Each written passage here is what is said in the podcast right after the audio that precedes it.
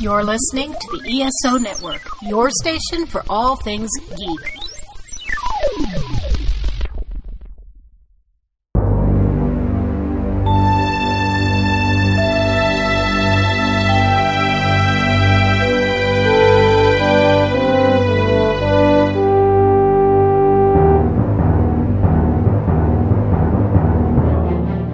Welcome back to Earth Station Trek, a show where we trek from the early days on NBC to the future on Paramount Plus and everywhere in between. I'm Charles Kelso, and it's my privilege to introduce the Earth Station Trek crew Keith Johnson, Greetings. Alan Seiler, Howdy. and Veronica Dashel. Hi. And we got the band back together this week after Yay! several weeks. Yay! We're all here, I missed all you guys a lot when you weren't on the last couple of weeks.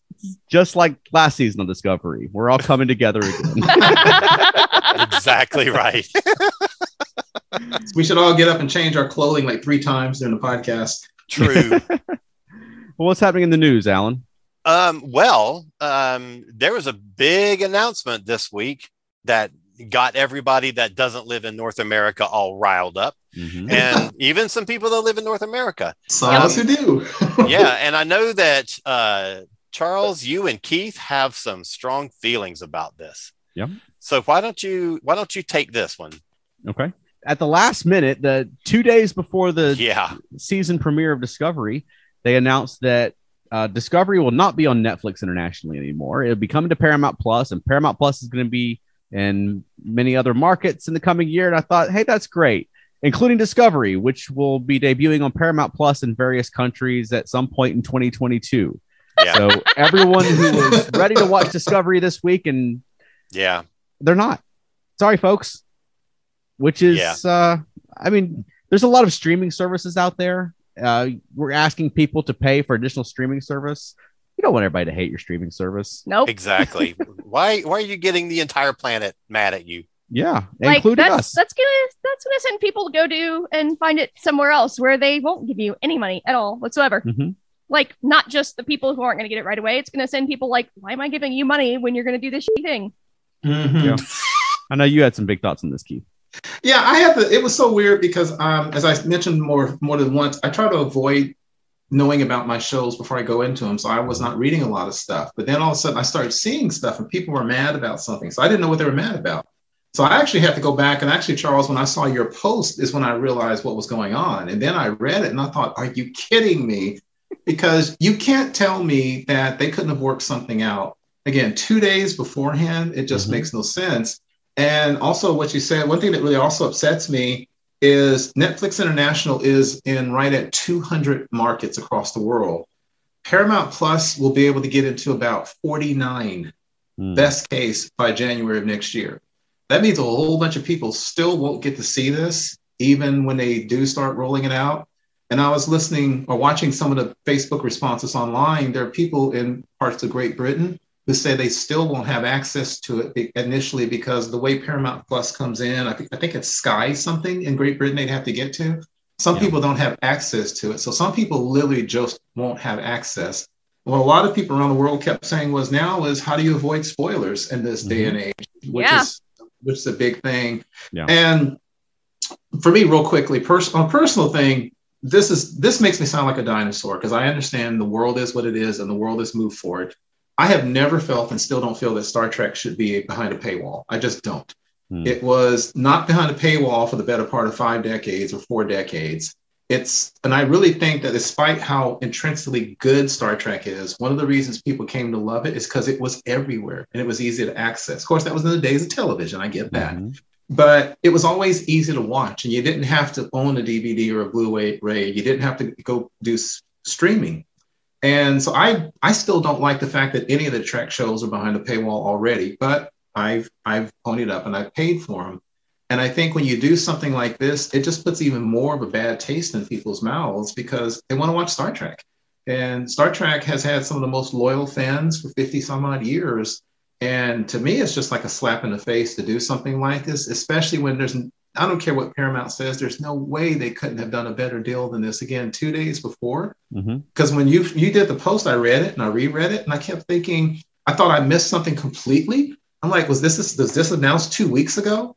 I'm like, wait, yesterday? Are you Yeah. kidding me? I can't imagine. And then the biggest thing, because I also posted in the Earth Station Trek, is Anthony Rapp had has done he's gone on social media and says i'm sorry because a lot of people including nana visitor and garrett wang from other shows were at destination track in london just a week or so ago really trumpeting the premiere of season four of discovery Yeah. and they Oh didn't know God. this Yeah. yes it was bad And I empathize with the way they feel. I remember I remember when Doctor Who came back in 2005 and there was no Mhm. US deal for release like in the Yeah. horizon. We ended up getting like a year and a half later.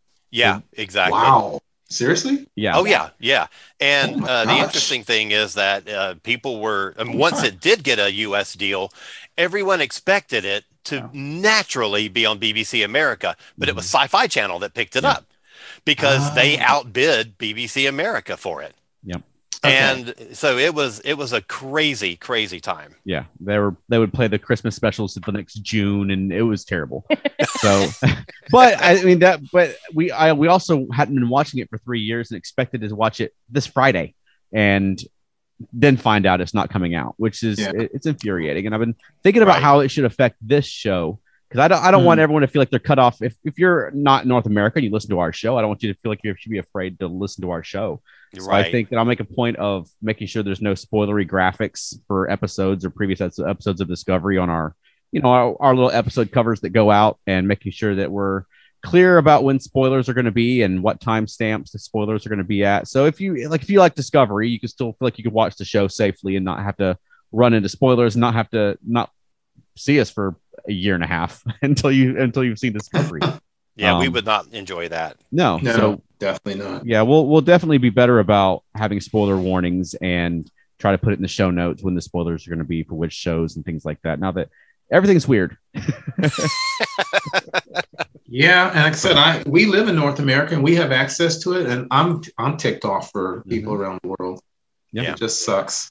Yeah. And, and if you're outside North America and you see something in our show that we could be doing differently, let, let us know. I mean, send us an Mhm. email, you know, hit, up- hit us up on Facebook or Twitter um, because we're happy to adjust where we can and, and make the show for everybody. Yeah, and and on most weeks we have started the pattern, you know, at least a month before this Mhm. of making sure we have a, you know, non-current show segment before we go into the current show. So there's still content for people who either can't see the newest episode or don't want to see the newest episode. Right. And so this just reinforces the need to keep doing that. Right. Now this week was a little bit different because we had two brand new episodes that we have to review Yeah. um, so it, it, it's kind of difficult, but uh, I mean, from now on, you know, at least for the until those five weeks when we have overlap again between uh, two different shows at the same time, you know, we will absolutely do our best to keep. Um, l- we'll, we'll, I'll just say legacy content as our first segment, and Mhm. you know, a, a, a spoilery review for our second segment. Right. And we'll be careful about the season four creep into the general discussion because Exactly. you know sometimes exactly. the sometimes the the lines get crossed there. exactly. Yeah, we're we're definitely be aware of it and we'll definitely adjust and make sure that you know the show's still for everybody. And if you're outside of North America, I'm sorry this happened to you. and We're all on your side. Absolutely. Yeah. Absolutely. Agreed. All right, Keith, did you have some this week in Trek for us this week? I did. I had just a few for this week in Trek, um, week of November 14th. On the 17th of November, 1966, saw the premiere of part one of the now famous episode, The Menagerie.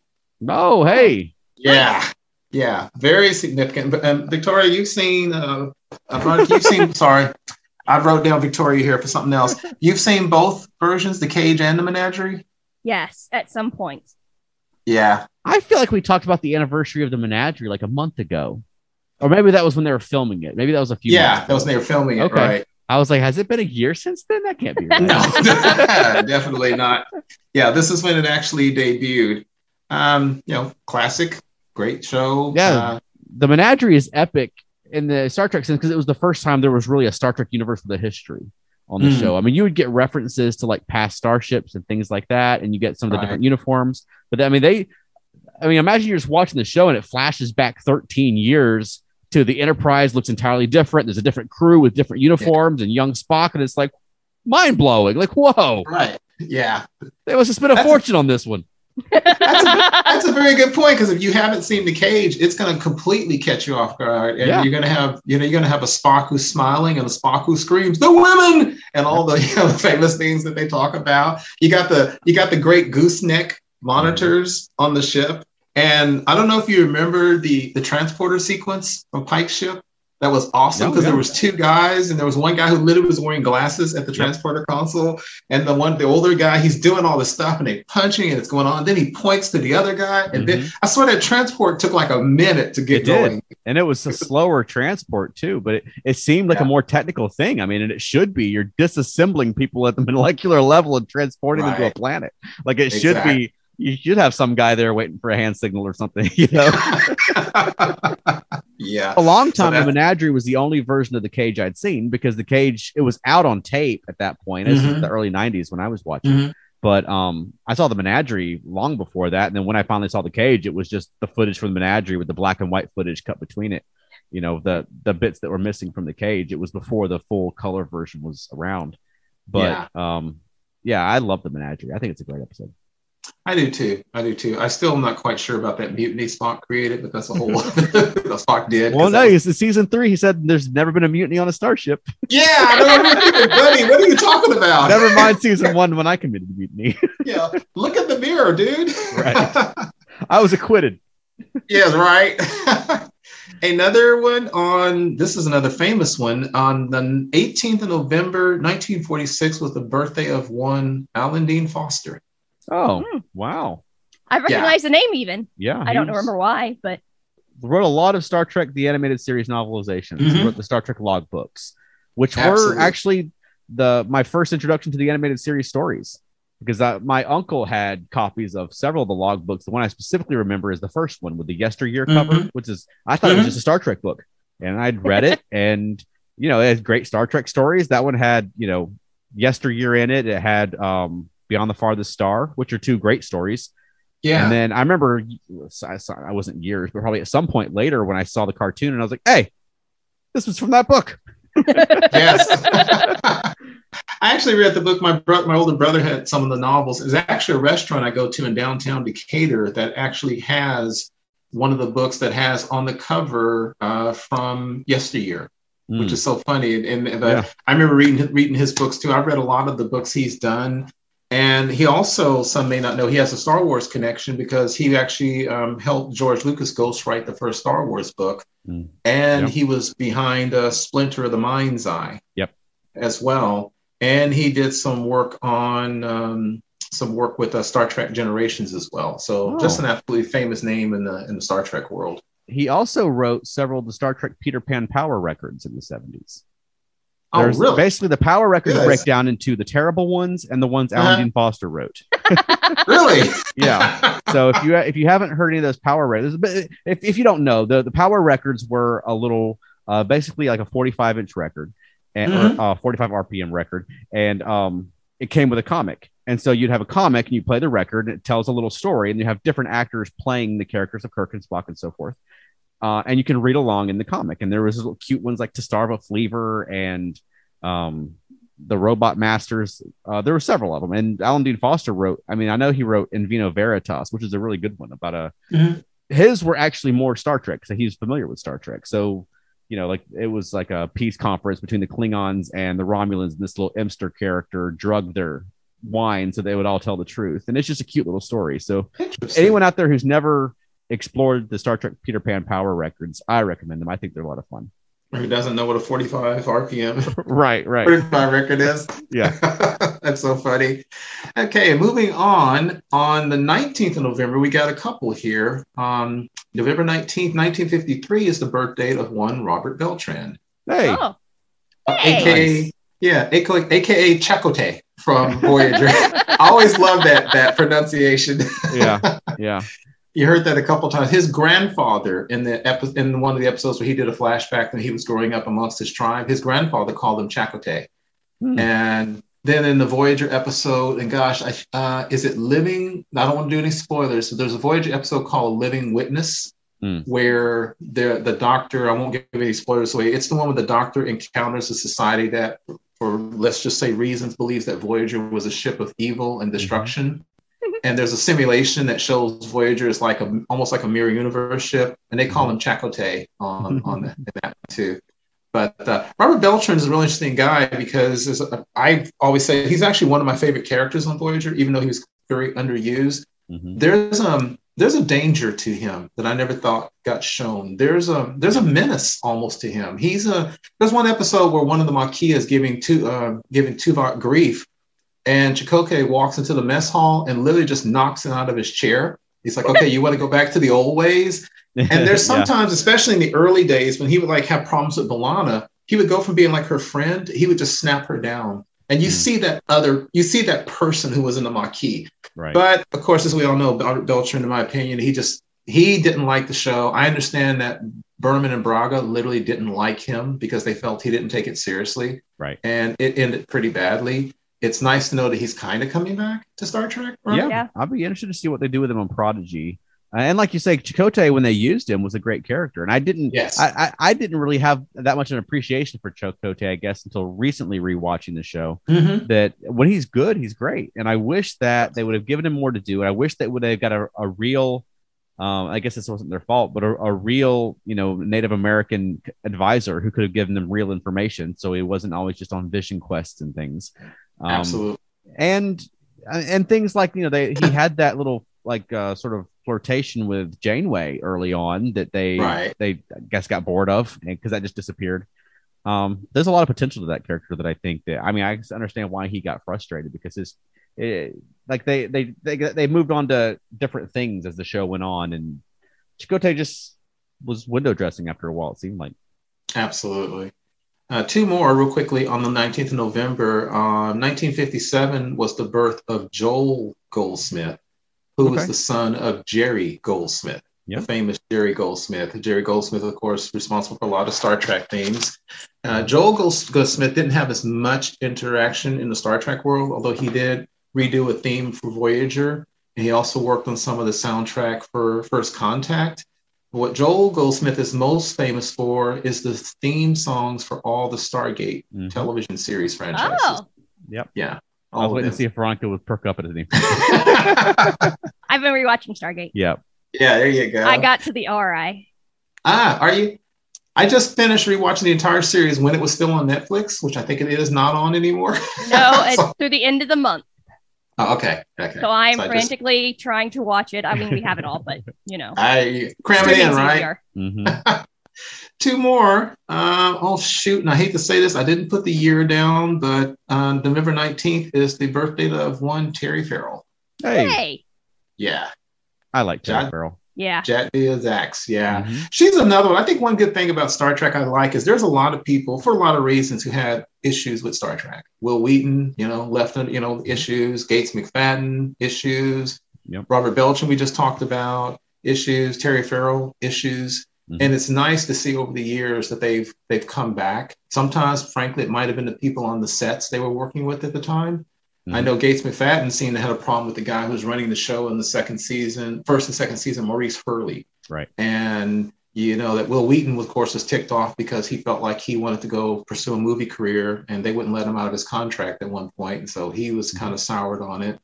And you know, I'm still not exactly sure what happened with Terry Farrell. Uh, Yeah. I mean, I hear so many different stories. Yeah, a lot of it was from Rick Berman.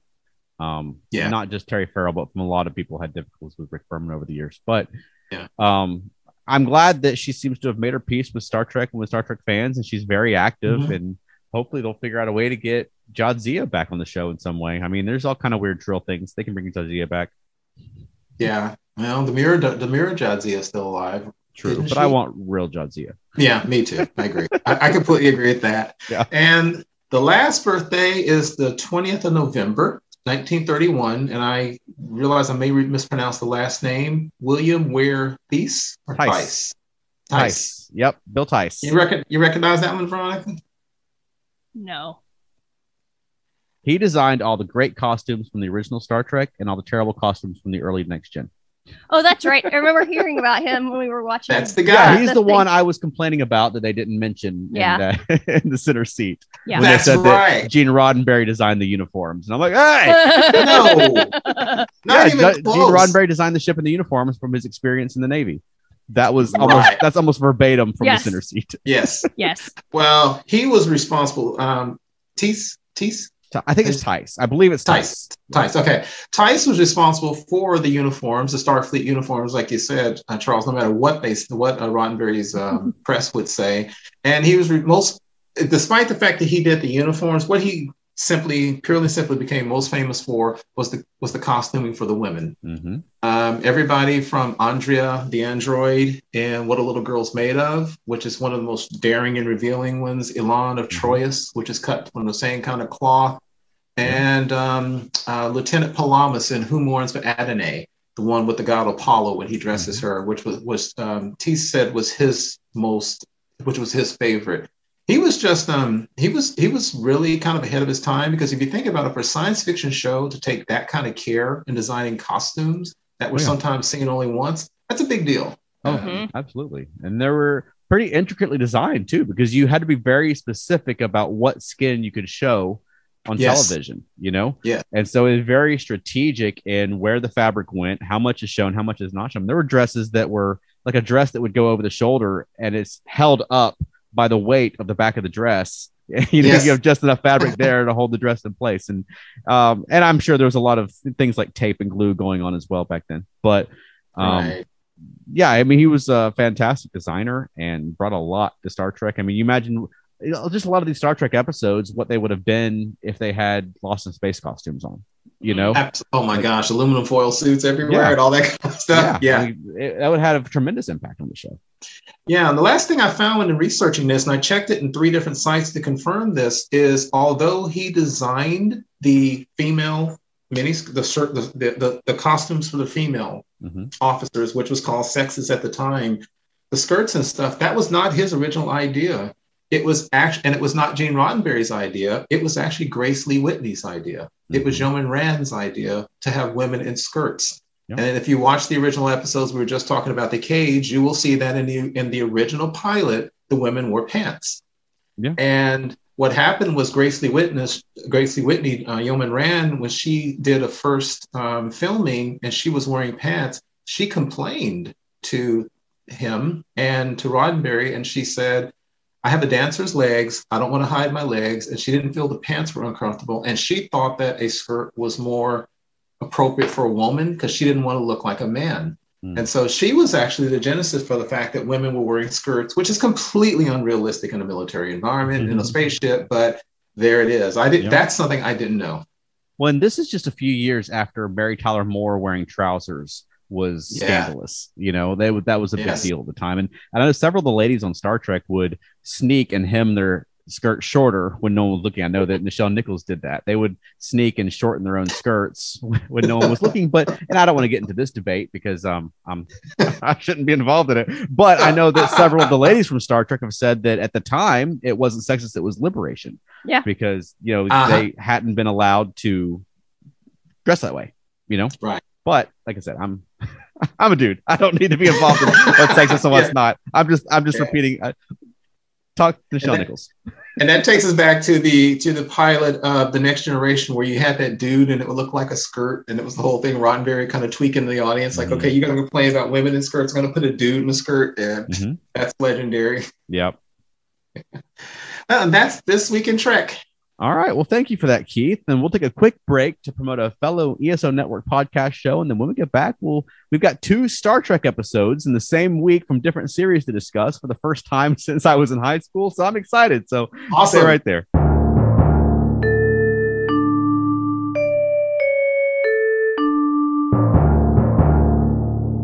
Time to grab your pillow and join the Geek Father and Little Bit for discussions on current, nostalgic, and speculative happenings in pop culture.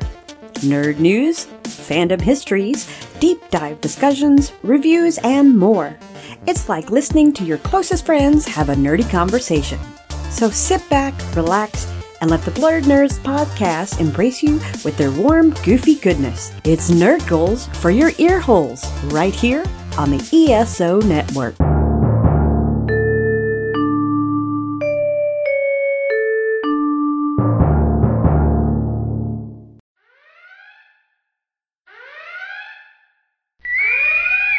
Spoiler alert! Spoiler alert! This is not a drill. All right. So this week we had the fifth episode of Star Trek Prodigy, Terror Firma. Yeah, baby. And the biggest thing on my mind is where the freaking Hirogen? Exactly.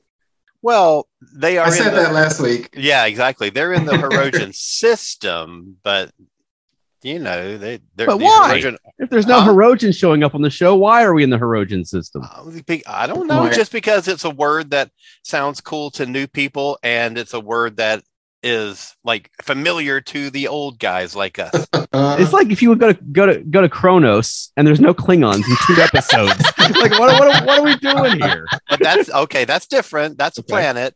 Now we're in a whole system. That's true. That's true. and of course, by system, do they mean solar system? Do they mean a whole section of the of the galaxy, more than one solar system, They mean whatever territory the Hirogen control, which was wh- quite a lot. that is. Yeah, the Yeah. Hirogen may not even live there. They may just be traveling around hunting. That's But- true. Um, yeah, And they may Stuff not hunt on that do. planet at all whatsoever. I'm sure they don't. for a good reason. Right. Even so, I was hoping for Hirogen. And Oh, I agree. I totally agree with you. It would have been cool y'all- if we got him. you know, Yeah. y'all now just wrote a whole new crazy show where you have fleets of Hirogen chasing that planet to hunt it. Okay. I mean, Could I could be. do that. yeah. I'm okay with that. Yeah, it could be the Hirogen came from Planet Larry and they got tired of it trying to murder them and, and moved on. Yeah, Right. There you go. Uh, but what do we think? Uh, any anyone have a strong opinion on this one?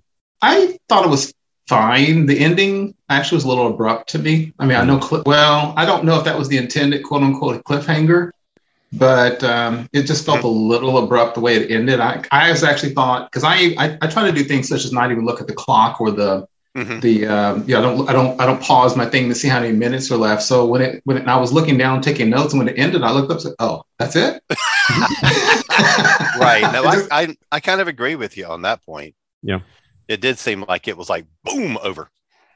Yeah, yeah. It's nice to see the crew coming together, though. It, it really is. And it took, um, it took Gwen being betrayed by her father to make it happen. Well, I mean, that wasn't the only thing, but that was certainly the, the sort of like the linchpin in her finally learning to trust these new people. And and I gotta say, the the way they set that up of him walking up to the ship and it looked like he was walking up to the ship and was gonna take over the ship totally Yes. had me fooled, even though too. Gwen Yeah. was there and you're like, what I, I even thought I didn't think she was that close to the ship when she was crawling. How did she get that close to the ship? Mm-hmm. I- And I was Me like, I too. should I should have realized that that wasn't Yeah. actually it. And I don't know old why I movie didn't. trick, and it fooled me too. Yeah, Yeah. I, I really thought Okay, he was good. Yeah, me too. We're Okay. all just a bunch of dummies. okay, okay. I, I thought it was just me. Yeah, No, it wasn't just you. I was fooled as well. Because- yeah. You're like, Janeway's just like opening the door to this guy. And I was wondering if she's going to say, "Welcome, cadet. Here's the torpedo bay." right, exactly. Because clearly she can't tell the difference between an actual cadet and just anybody who randomly Right. walks on the ship. Absolutely. it it was nice when she thought to herself, well, "What would real Janeway do?" Yeah. Like, so she's aware that she's not real Janeway and that there is such a person. Yeah.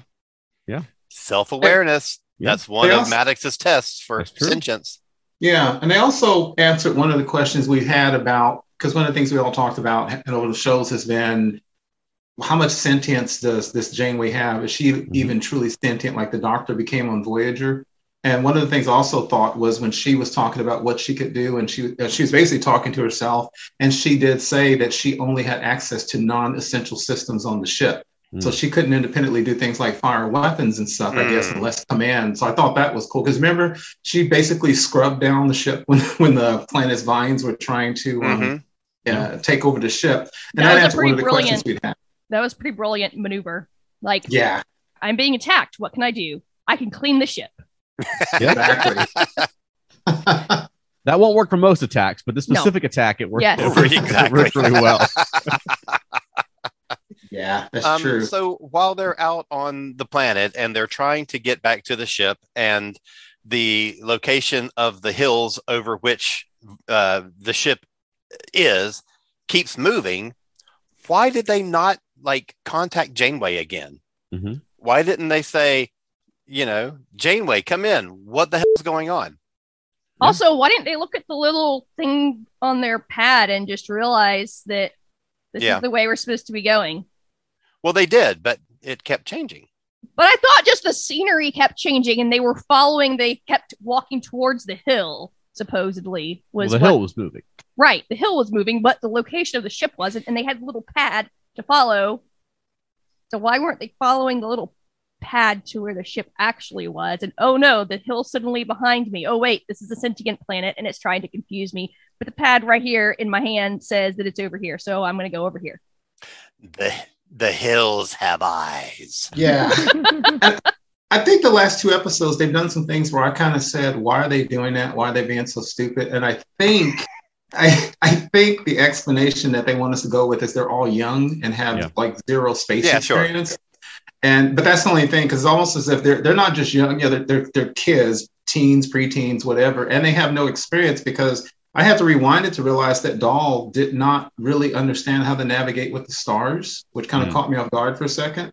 But it was kind of it was truly a surprise when he was like, "Oh, they don't move. We can use the stars for fix." So I guess Yeah, the but- umbrella for that. But that's be you're not used to thinking in those terms, you know? Yeah, He's not someone yeah. who's ever had to rely on that or to even consider that as a possibility. So Right. it was kind of a cool moment that he realized that that was a you know a moment of realization for him. Mhm. So Yeah. he's learning to think outside of his own experience.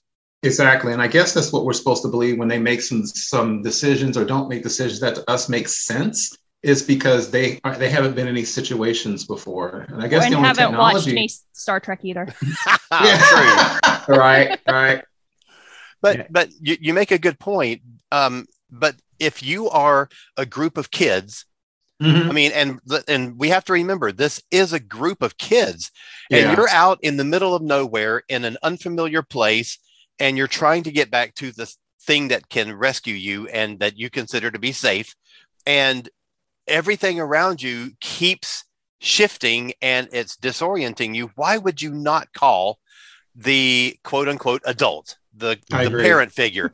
you know, you're going to be scared. You're going to not be Right. able to figure out what's going on. Why would you not? I mean, that would be your first instinct. To me, Yeah. it seems like. Yeah, And at this point, too, if it turns out the Protostar has transporters, everyone, including the audience, is like, "Are you freaking kidding me?" The I know, we- transporters. exactly. and why would it not? yeah. it would have to. I would think it so. If it can replicate an entire shuttlecraft, I think it ought to have some functional transporters. Yeah. Like, Right. you could have beamed Somewhere us up that whole time. We're on Murder Planet. exactly.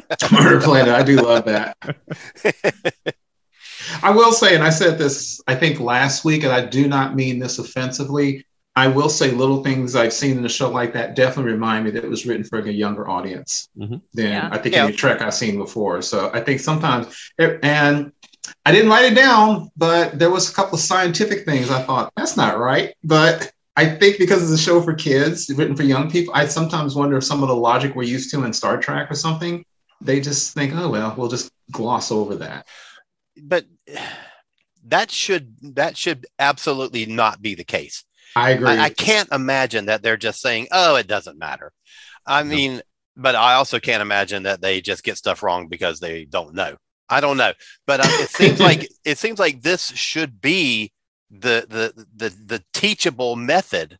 yeah, you know, you should that. be able to teach, you know, a scientific truth or you know a, a a pattern of reasoning right. you know demonstrate it to your and i guess they kind of did that in this one where you know Dal and Gwyn have that realization holy cow we can navigate our way by the stars Yeah. Mhm. that was a good moment I, I had that reaction though when they're talking about the Protostar engine. Yeah. Yeah. And I haven't had time to look this up or anything, but I thought protostars were freaking huge, like giant dust clouds that haven't collapsed into a star yet. And I didn't They are. and I don't think they give up that off that much energy. Keith, you're the science guy. How much energy can you get off a protostar? Can you fit it in Well, a you- box? you get a well. Here's the thing, and that's the weird thing to you say. You get a ton of it, but right, but a protostar is huge because it's literally a star that's being formed. Yeah, you don't usually shrink them down into a box. Now it would give off a lot of energy, but not not in that size. So that's what I, I thought the same thing. Like, well, that doesn't make sense. Usually you have to do something like what the Romulans did with the black hole. Yeah, Uh, like they they have- have Right. polarity. Yeah, right you can have a mini black hole. So yeah, I thought the same thing about the protostar as well. Well, I didn't. So I'm glad you guys I'm glad you guys brought that up. Well, it, it sticks out more, I think, because it's like a central thing in the show. Like the ship's named after it, and that's like the big, Right. the big Yeah. technological thing. Which I was a little disappointed that the special engine is just faster warp, like more warp power. Maybe Yeah. more than that. Maybe, We just don't know yet because we just saw it take off and yeah. So is this going to be the end of? I mean, I, I'm sure it isn't, but you know, how can this not be the end of the storyline with Gwyn's father and Dreadnought? If they are suddenly so far away that they don't register on, you know, Gwyn's father's massive ships, you know, they're they're nowhere in the area. How are they going to find them? How are they even going to catch up with them? I don't know. I guess the kids, magic. unless the So kids kinda- just proto warp right back. Well, I Into mean, that is possible. or he put a, I, well, he doesn't have a tracker in her, does he? Because she called him, right? That's how he found her. she the first called time. him. Yeah. She, yeah. So I, that's a good point. I guess they're going to have to get waylaid or have another accident or something so he can try to catch up to him. One reason he's got to Or, catch up or to him Jankom because- Pog's going to realize he left his wallet behind and they have to go back and get it. Yeah. And one thing they got to catch up is I'm still trying to figure out with that massive warp capable fortress that he has, what does the protostar have that is specifically so important to him? Even even faster warp doesn't seem like enough to me because he called it salvation, whatever that means. Right, right. Yeah, so I guess. it's it's something. It's not only it's not the necessarily the what, but it's Right. the why. Like Exactly. why is this? What is his purpose that he needs whatever this thing is? Mhm. Yeah. So And there's also- still a lot more to learn. Yeah. And also building the mystery was Janeway did not know what the protostar drive was. Because when Mm. remember when she said there was a power drain and she Mm. had to find it, and then Yeah. she saw it said protostar containment or whatever, and then she Yep. says, "Why didn't I know that? Right. Why do I have no record of that?" So Right. that, that's interesting because she was built to train cadets aboard that ship, but she doesn't know the fullness of how that ship works. Sure, but to be fair, cadets would also not have access to that system and therefore would not need to be trained on that system. Ah, so Mm. maybe That would only be like a senior officer kind of thing. Yeah, but you know, I was thinking she would know that, but she'd be able to say something like, uh, "I was thinking about the original series with um, Mudd, I Mudd, where they say I am not programmed to respond in that area." right. So I would think she'd know it, but not tell them. It looks like her her memory is either wiped or to your or to your point, for some reason they didn't even want her to know that. Mhm. Which is which you know again, there's so many things. I think we were talking. Was it last week or the week before? I wasn't here the week before. Must have been last week. We were saying that obviously, what, where was it you or Cavera saying maybe Barkley fired this thing up in the Alpha Quadrant? maybe it was a test and it went bad and warped directly into the Delta Quadrant. And maybe that's what deals Could with be. Janeway. Yeah, Yeah. there's there's still a reason, a question of how that ship got there Mhm. without a crew in pristine Right. condition. Too, I mean, with her not having access, it seems like the ship is specifically geared around this engine to the point that it's named after it. That you, Mhm. Right. if you didn't, like, no one who doesn't have access should be on the ship at all. Like, why you wouldn't assign fresh cadets who don't have access to the engine to the ship? Right. Just Exactly. Send them somewhere Right. else. Exactly. It seems like naming the ship after it is advertising it way too much. I mean, the, the Discovery isn't named USS Spore Drive. right, right. It's like, um, you know, secret u- unit headquarters base. You know, on the sign out front. Right. The What? battleship the Unit battleship never had a cloaking sign like device. yeah, that's a good point. So there's a lot of there's a lot of mystery there that we don't understand yet. I was a little, for me, I thought that I, it felt like something jumped because one minute Dal was leaving Gwyn behind, and the next minute they were sharing a tender moment on the ship. And I, for me, it seemed like that moment was a little strange. It's, I mean, it just, it just seemed a little weird to me. They seemed awfully friendly, awfully fast. I know they've been friendly before. Mhm. That just seemed a little weird to me. Yeah, m- maybe it's just that shared sense of loss. You know, Yeah. they have that sh- that shared sense of, you know, parents that we don't have a connection to. I don't know. I didn't. I- I didn't have any trouble with that moment at all. I, I am really enjoying the characters. Yeah, yeah, Um, yeah, I- totally. and I like their interactions. I think they're a, a good group of characters. Um, Mhm. so I'm, I'm whenever when, when is it coming back that we can that we can see them? Is it January? Yeah. January? I think it was Okay. January, right? That's what we said. Uh huh. You know what they said? I thought last. I think week? it's it's like um episode.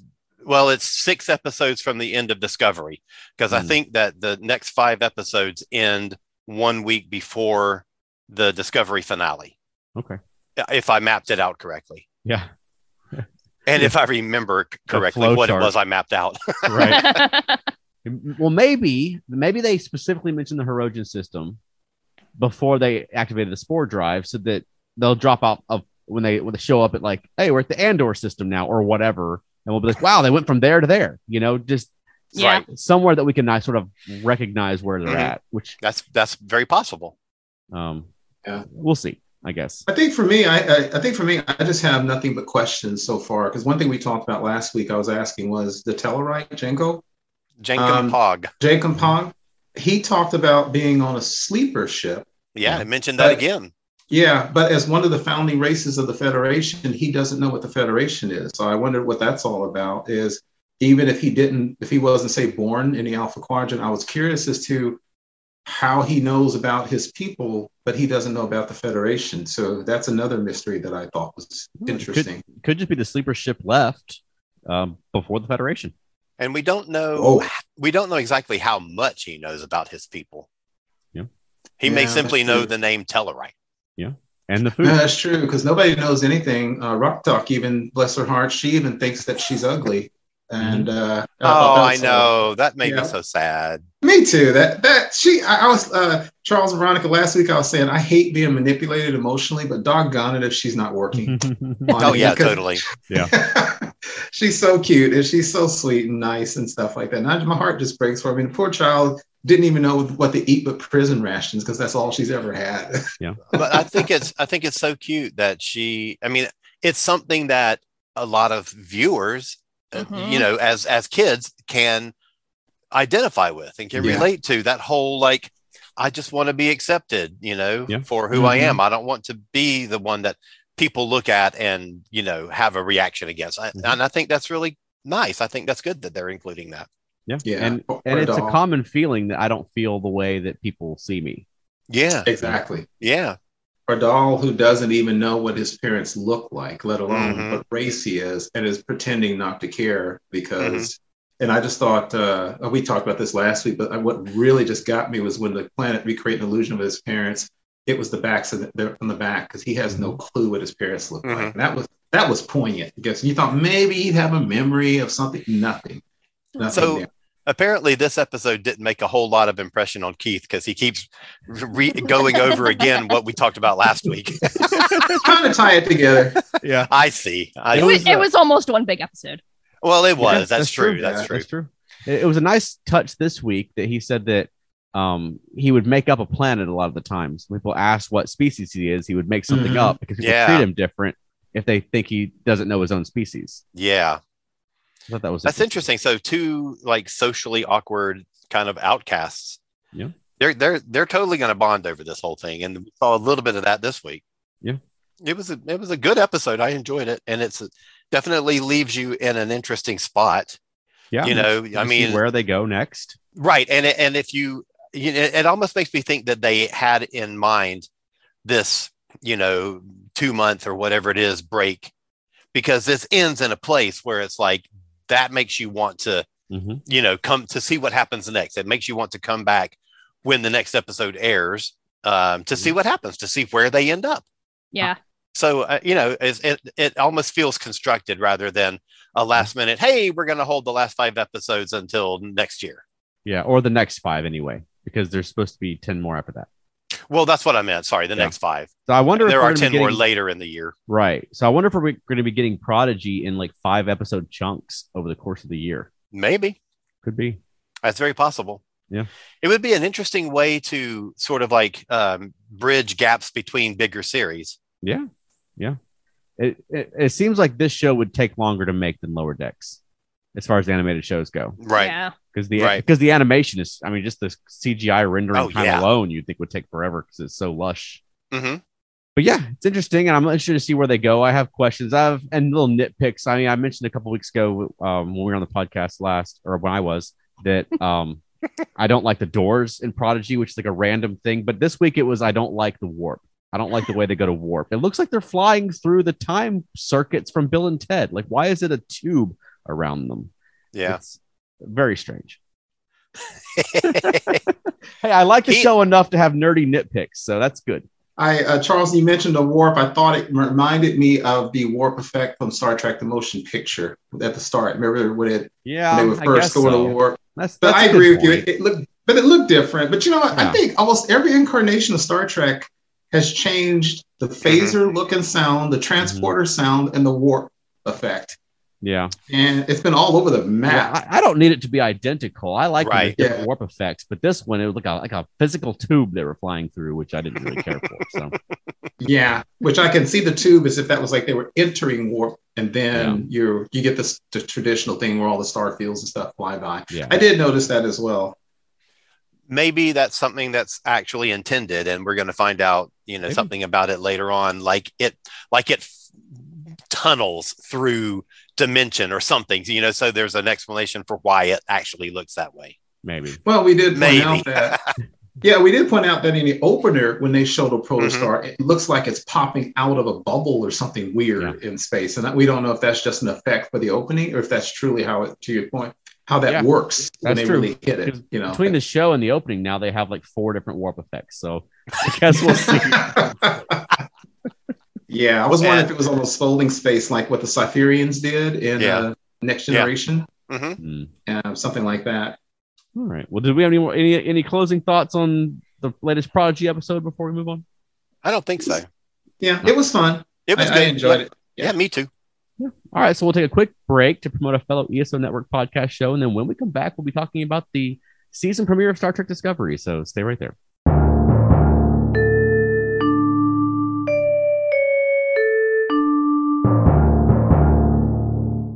If you were a monster kid growing up, if you enjoyed Saturday mornings watching Monster Movie Matinee, or staying up all night watching the midnight feature, then Monster Attack is the podcast for you.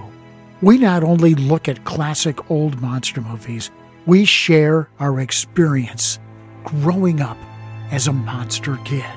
Join us every Monday for Monster Attack.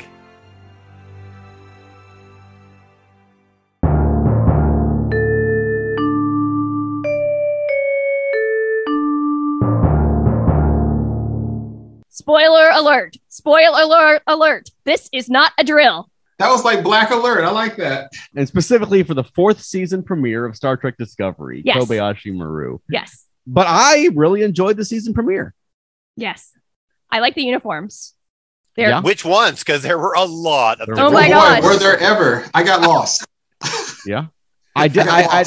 I, I do prefer Burnham's purplish uniforms. I think that looks Me so much too. better than the red. I wish that was the command color because she looks great in the purplish and it looks sort of, I don't know. And I don't her- care. I don't think the her- red still looks weird to me.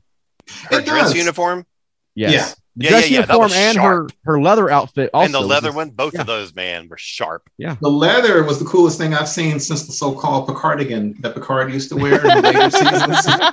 You know, he'd go off like on, he wore in Darmok. I mean, that little cool jacket he had. I, I love that jacket Me Isn't too. that thing Yes. awesome? Yeah. Yeah, but I still couldn't. I couldn't get with, with Burnham's red. Also, the color change kept throwing me from the, the her dress uniform to her command uniform. The color change threw me, and I'm not loving the uniforms that the rest of the crew have. They kind of seem almost baggy or ill-fitting or something they like do that. they do seem baggy i agree Yeah, Yeah. yeah. but i like them i mean I- I'm, I'm a big fan of color and Hmm. it's nice to have some bright colors on this very very muted show Yeah, that's true. I, Yeah. I am a little confused about why at the end of last season they completely changed uniforms to this season. Uh, because Probably those gray 'cause of- uniforms like disappeared into the ship. right Yeah. They Because they- But no, at the at the very end, like when they were actually like apart and they had Yeah, like they put on the, the 32nd century uniforms, but they were all Nope. gray with a, No, like a colorful there was- stripe. yeah. Yeah, the, gu- the, yeah. So what happened to the gray uniforms? They they went with a colorful uniform instead because they didn't think the gray uniforms looked good with the Discovery sets yes because the sk- the sets are all sort of bronzish. And you Well- would think that they would have figured that out before they actually filmed them The last Or- or episode. had an hey, wait a minute. right exactly so they had new uniforms for literally like 90 seconds Yeah. yeah. and then this Wow. season a whole bunch of different ones I don't mind the gray ones disappearing. They look like some kind of uh, dystopian uh, fascist regime to me. So I wasn't I- into them. I really liked them, but I, I I I do agree that they just don't look good on these sets, and Yeah. you need that pop of color that we have now, which I love. Especially sitting in the captain's chair. They just look bulky on on everybody, not just Burnham, but Rhys too. Like I was gonna say, speaking of sitting in the captain's chair, buddy, Rhys yeah, gets to have some stuff to do this week. yeah, Man, I, think- was excited about that. yeah. I think Bryce only had one scene, but I think he had more lines than he's ever had on the show. I know uh, it was really cool. The, a whole scene of Bryce and the new guy. Yeah, I loved it. It wasn't very long, but it was a nice scene, and it was really good. That the the bridge crew got featured a you know pretty good bit, not in any like you know starring roles, but a in a good bit of the scenes in this whole episode. So I loved it. yeah. Yeah. It seemed like everybody got their page. Yeah, in yeah. This episode, that Yeah. which was good. Um, yeah, it seems like Bryce is off. It's this morning. I thought he said on the Kirk, but I think he said the Curry. We watched it again this afternoon, and I think he said the Curry is Okay. the ship he is on. Um, which I, I guess he's. I mean, I would guess not available, or they've got some big plans for Bryce because it seems like a. It's weird to to write him off the show, at least temporarily. Well, did I thought he said that he was only there for two more days, like he's consulting or something. Well, that could be. and, and I don't know. I, I I only got a chance to watch it once, and I didn't Right. get to go back and spot things that I wanted to hear again. Yeah. But, But- yeah, nice that he has a storyline at all. So that's. that's great. yeah, yeah. That yeah. We have commented before that that that those actors have an incredible chemistry, Mhm. and I would like to see them get much more work to Mhm. do individually. I like. I really like to see more of them. yeah, oh, yeah. I- Especially I, say that Washington. every I time we think do she's this. great. Yeah, me too. Me too. What did y'all think about the opening the, on the planet with the Al Alshain? It reminded House- me of the opening of all of the 2009 Star Trek. It wasn't just me. I thought I had the That's like- same vibe. Yeah, it's like Into Darkness and Beyond combined. Yes. Yes. Yeah, Yeah, yeah. I, I didn't think about that, but you're right. Yeah. it was fun though. Yeah. It was Yeah, a lot of was. fun. I was, It I was- was happy I they're really- on a. s- Go ahead. No, you go. We're going at the same time every time. I, I was just happy it was a strange new planet, not some legacy race that we already knew. That it was something weird. I want more strange new planets. Exactly. Um, I really enjoyed the that whole scene of every turn in the diplomacy went wacko. I, yeah. I, I, I really enjoyed that, even down to, you know, why are you keeping a cat as a pet? She's a queen. You have a queen imprisoned.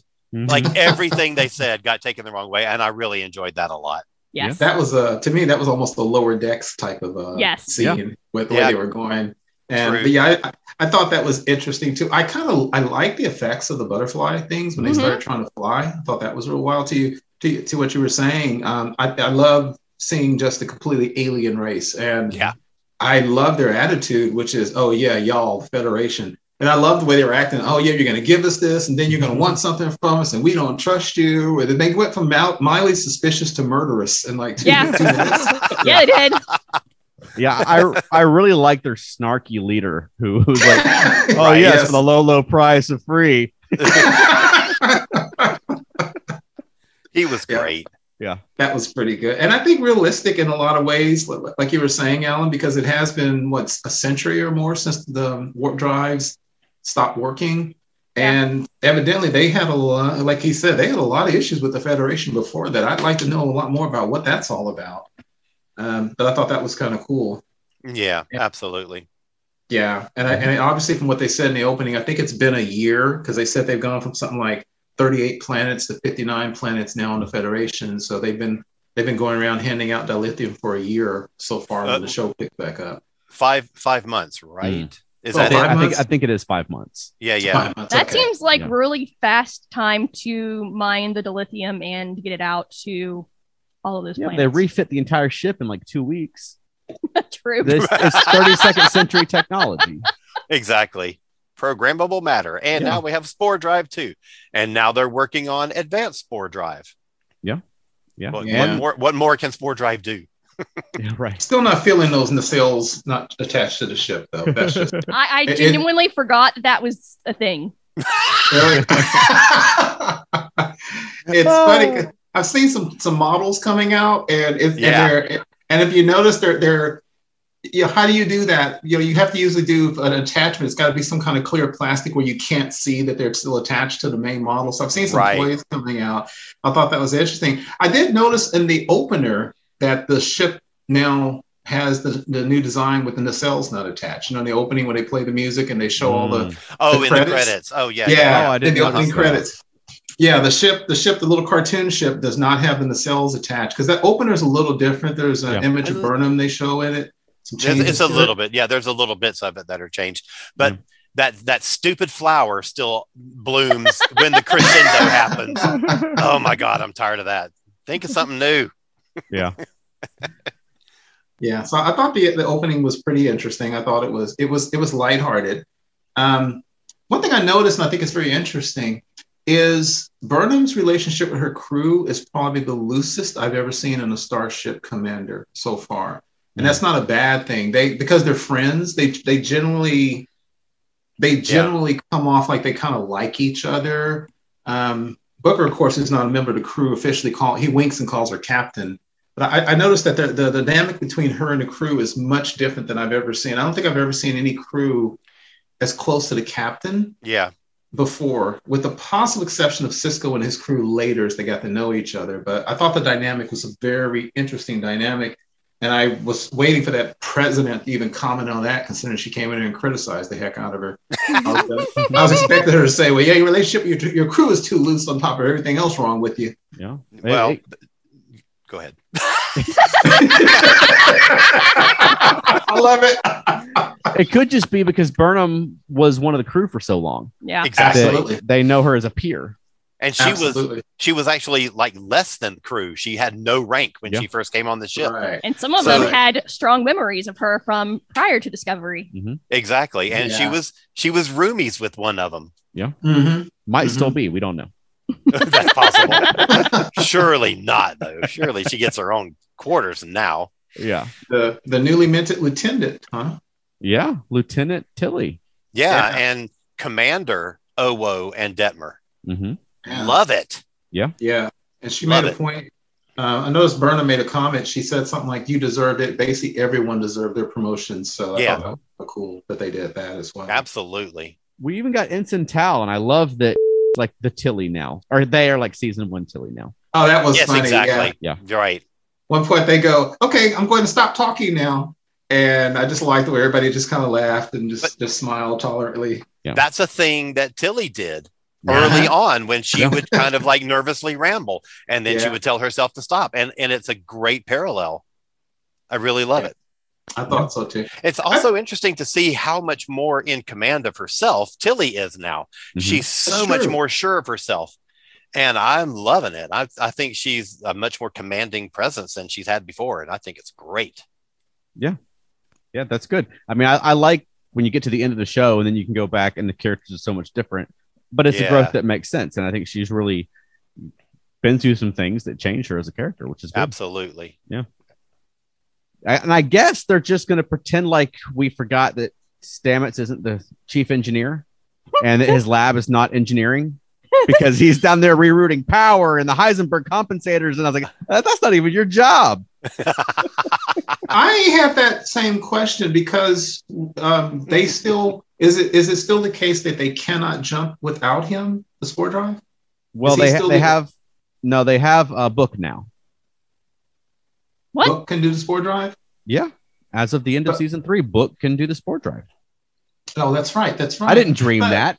Yeah, It really happened on the show. I had no But- memory of this, but But far I think- far- I think that's Murder Planet manipulating your dreams. no, you're, no, you are correct. He did, but but following on what you were saying there, Charles, was if I was just actually thinking if Stamets was running around doing chief engineer stuff, literally like two seconds after they showed him running around babbling about the Heisenberg compensator, they did a spore jump. So I'm thinking, did he then run in there and plug himself in real fast and do the Yeah. spore jump? And then when they get out, he runs around and he's doing all the engineering stuff again. And boy, you got to find somebody else. Somebody else That's not a work here. situation.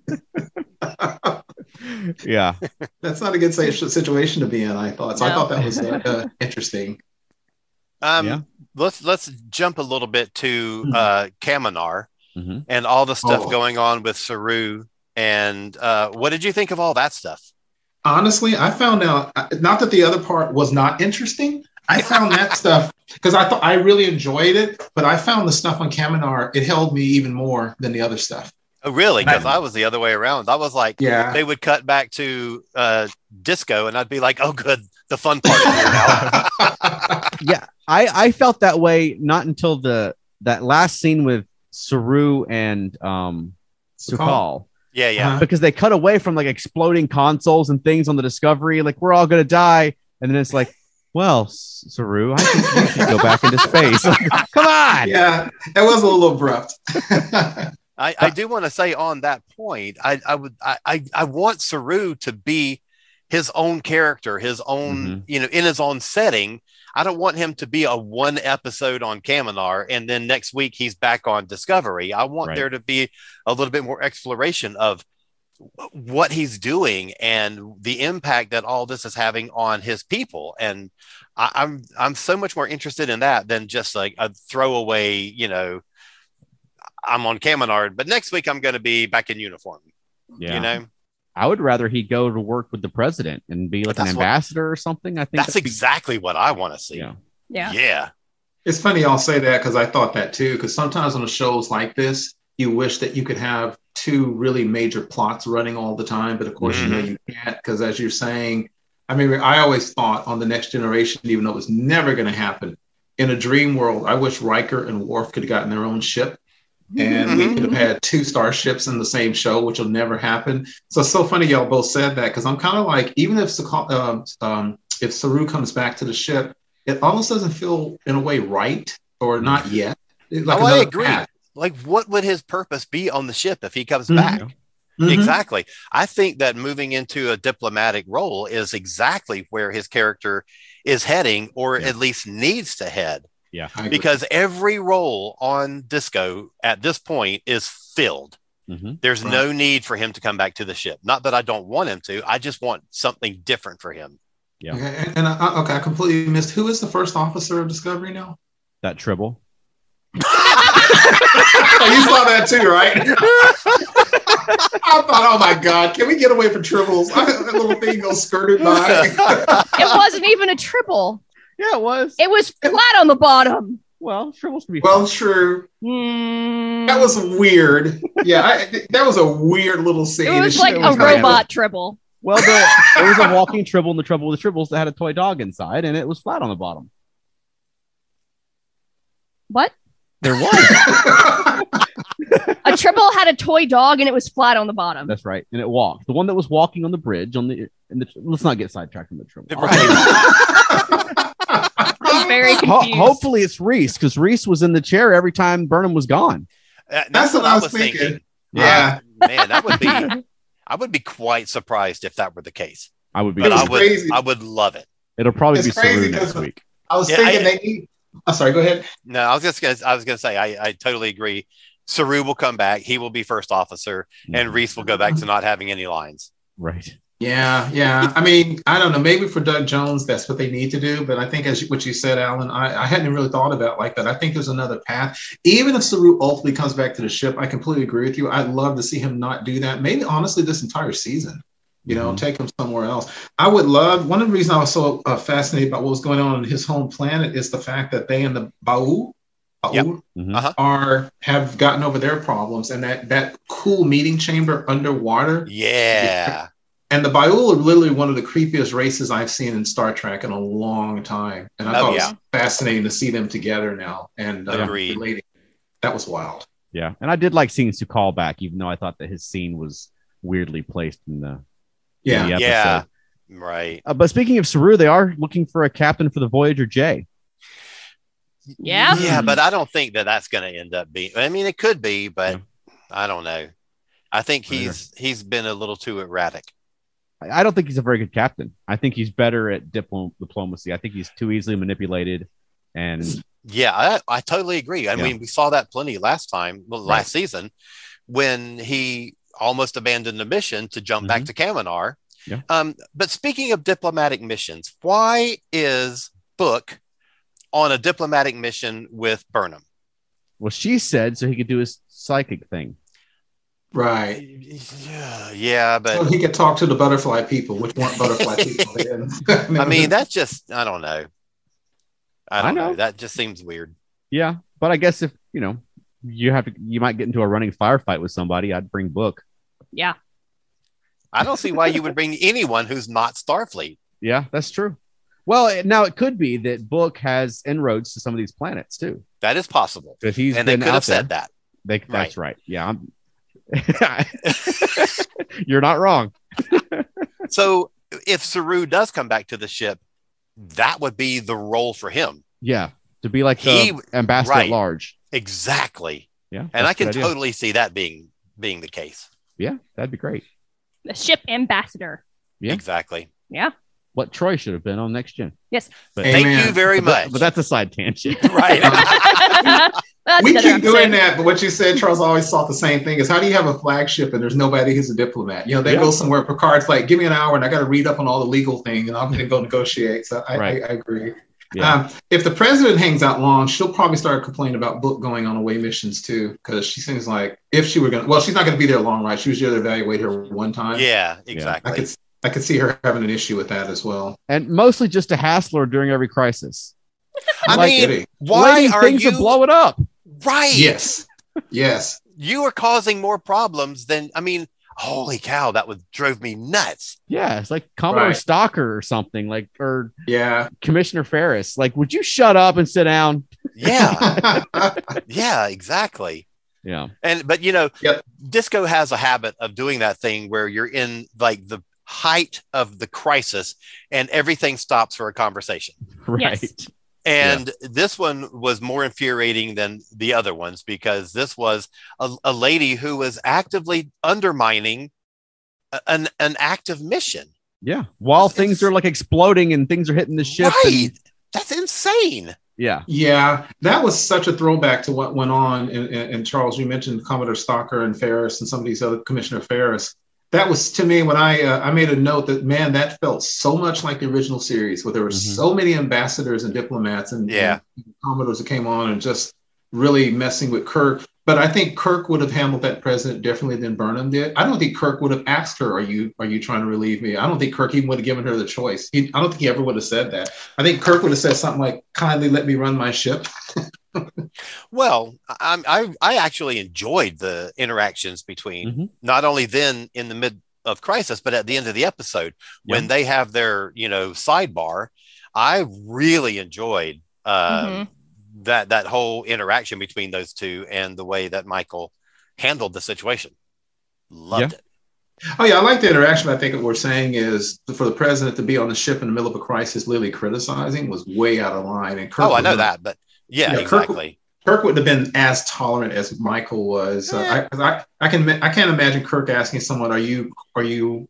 Because she basically at one point said, "Are you going to uh, re- ask me to step down from the chair?" I can't see Kirk asking her that. But he's but she's not asking that. She's she's challenging the president's position.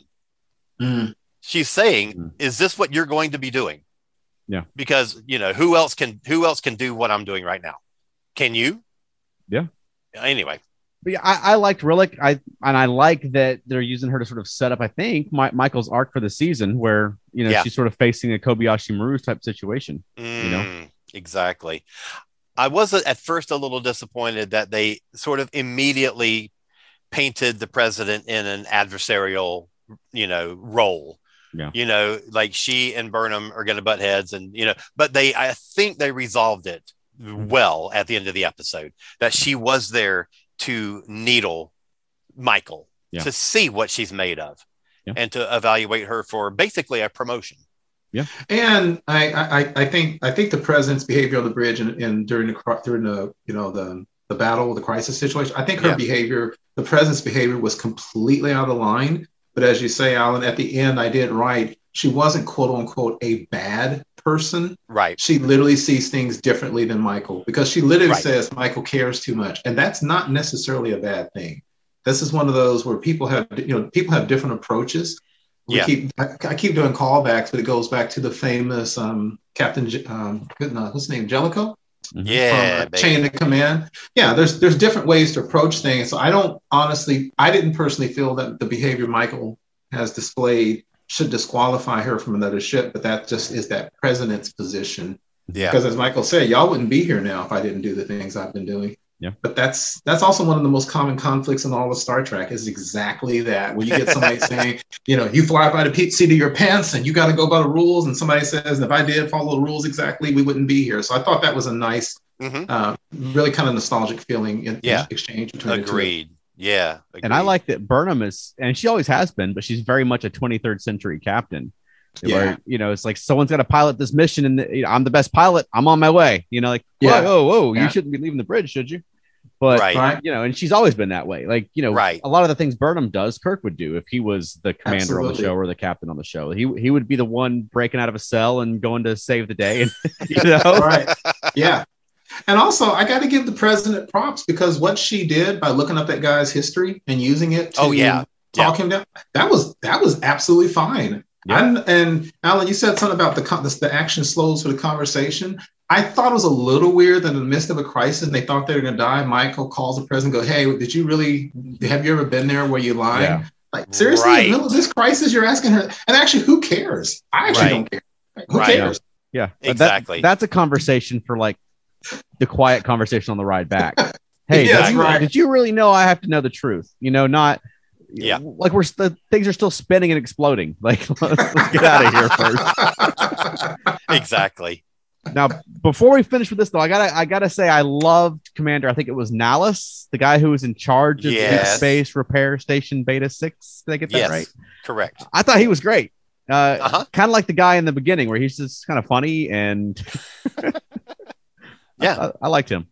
Okay, but what was his plan? What was his plan? I mean, because she kept saying it was know. insane. What was he trying to do? Was he trying to walk outside to get to the ship? Because remember she Yes. said it was Yeah. suicide? Yes. Yes. To to go through an area that has no atmosphere. Okay. So basically, hold your breath. yeah, that didn't make much sense. Okay. But do they Yeah. all not have like spacesuits that pop out of their uniform, or is I that don't like know. a That's certain a- uniform on? They That's should. a very good question. Like that should be standard by now. That, that Exactly. whole scene with her hair like flying everywhere, and then all of a sudden everything's just whoop, contained, and Yeah. it just it just went on forever. It, Yeah, it- but- it, it lasted Well, it was entirely in slow long. motion. Yes, it still lasted entirely too long in slow motion. Do the slow motion, Yeah. and then you're back. Not. I Am- will am, I the, am, am I the only one who thought of Willow Smith? Whip my hair. I No. didn't think of that. But that works. Man, that could be an internet meme. You could do that. Yes, it could. Put some music to it. You can. put All it right. to it. Yeah. I'm so doing that. Do Oh, I'm about to go viral. Yep. but no, I, I do think, but you know, and that's one of those where you you put it down because my first thought, as you were saying, Veronica, my first thought always is in every situation like that is you're in outer space, you're gonna have a spacesuit nearby. I mean, you just are. So I thought the same thing, and even with that thing, I was a little weird. Like, it took her helmet, her energy helmet, it took it a while to come. Unless because it was slow motion, it seemed like it took a long time for that helmet to come online. So Mhm. I was Yeah. thinking, I was like, man, if you had a spacesuit on with a physical helmet, you wouldn't have to worry about that. But I guess it was for the action part of it. Right. Yeah, they need to incorporate force fields into their Tricom badges. exactly. Yeah. All right. So one last thing we haven't Okay. addressed yet before we finish this segment. We Archer? no one had thank you. I got You it written know- down here. You Yes. know, being the enterprise lover that I am, I was Yes. so excited to have a name check for Archer, but also to have the, music. Archer the Archer fanfare Mhm. play over that Yes. scene. Oh my gosh, I was so loving Yes. I even got that. that. Good job. Should, it should have been Faith of the Heart. That's my only. No, no, no, no, no, no, no. So, no, that yes, was I- good. yeah, I love Yeah. it. yeah, it was and a So- nice I really, moment. I really did love the president.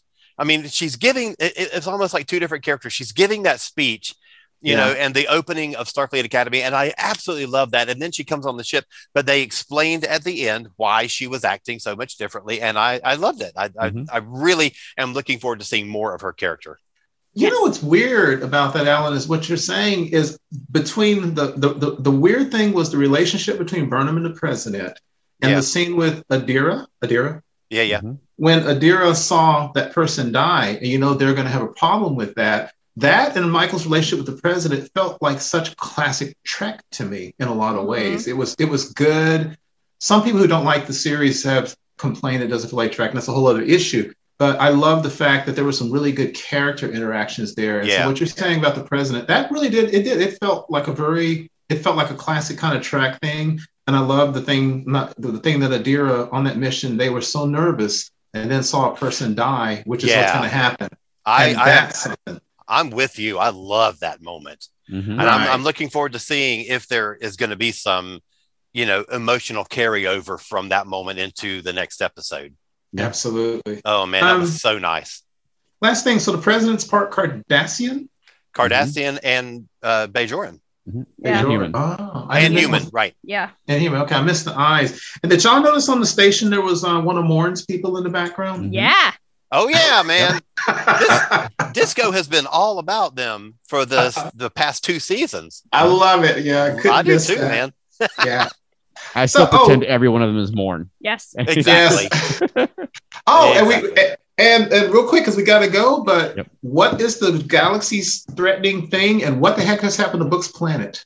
That's the thing. oh that caught me. Dude if Wow. anybody has been watching the current season of doctor who you know that what happened to book's planet is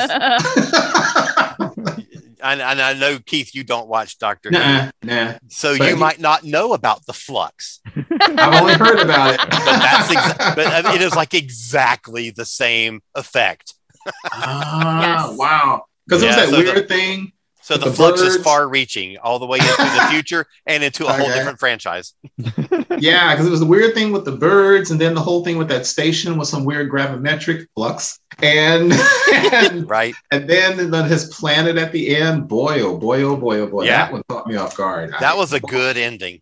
Mhm. I mean, then- bad for his people, but a good Yeah. ending for you know a, a, a, a nice cliffhanger. Yeah, and I, I thought that the gravity anomaly is perfect for uh, the director Olatunde Osunsanmi. That he Yeah. directed the premiere of this one. He's done a lot of Discovery uh, direction, but you can turn the camera upside down as much as you want, and it makes sense. So it's it's it's perfect for his style because he loves to turn the camera He upside does, down. that's true. that is true. Okay, well, yeah, give us a lot to talk about. It's a good start to the season. I'm looking forward to Mhm. more. Yeah, I can't wait. Can't wait. Same here. All right, Alan, where can people find more of you on the internet? Well, let's see. Um, you can find me at kozmicpress.com, K O Z M I C press.com. You can find me on the Hulanta Facebook group and page. And you can find me right here on Earth Station Trek. How about you, Keith? You can find me on Twitter, Instagram, and the Earth Station Network Facebook groups. I have a brain fart. Earth Station One Network groups, Facebook There you groups. go. Woohoo. Woo, boy, How about us, Veronica? Feltnerdy.com. Yep. And do you have a closing for us this week? Go see feltnerdy.com. That's not terrible closing. Wow.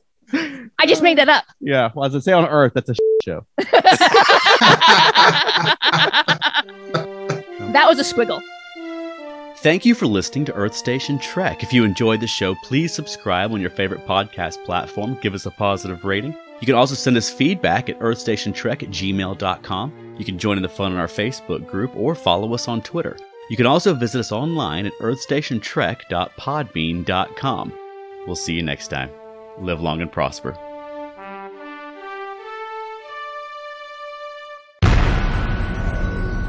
This has been a broadcast of the ESO Network. Be part of the crew and help support our shows by donating to our ESO Patreon or by shopping at the TeePublic store, which can all be found at www.esonetwork.com. The ESO Network, your station for all things geek.